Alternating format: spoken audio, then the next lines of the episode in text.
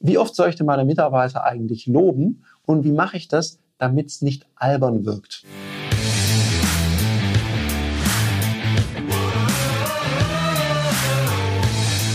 Herzlich willkommen bei dem Podcast Die Sales Couch Exzellenz im Vertrieb mit Tarek Abodela.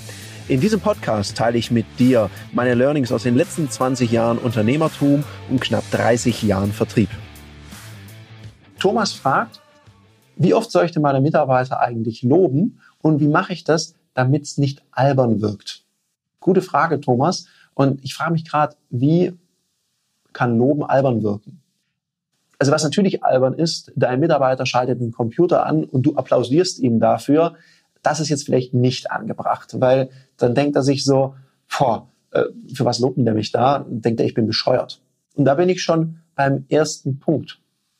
Wenn du Mitarbeiter immer für Selbstverständlichkeiten lobst und es inflationär verwendest, dann verfehlst die Wirkung.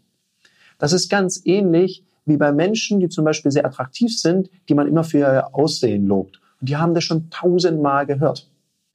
Dann ist es so, dann nehmen sie es zur Kenntnis oder es ist ihnen vielleicht sogar unangenehm. Wenn jetzt so ein Mensch zum Beispiel seine Kleidung ganz toll kombiniert und sich da Mühe gegeben hat und du lobst ihn für die Mühe, die er sich gegeben hat, weil es dir auffällt und du es ansprichst, dann freut sich dieser Mensch. Übertragen auf die Mitarbeiterführung kannst du es hier genauso machen. Schau doch mal, wo ist dein Mitarbeiter die extra Meile gegangen? Was hat er denn hier besonders gut gemacht? Oder wo ist er aus seiner Komfortzone rausgegangen? Weil was ganz wichtig ist für jedes Unternehmen ist, dass die Mitarbeiter wachsen und sich weiterentwickeln. Und wenn ein Mitarbeiter was macht, was er sich sonst nicht zutraut, im Vertrieb zum Beispiel jemand, der nie nach Weiterempfehlungen fragt, weil er sagt, das ist mir voll unangenehm. Und jetzt stellst du fest, er fragt neuerdings.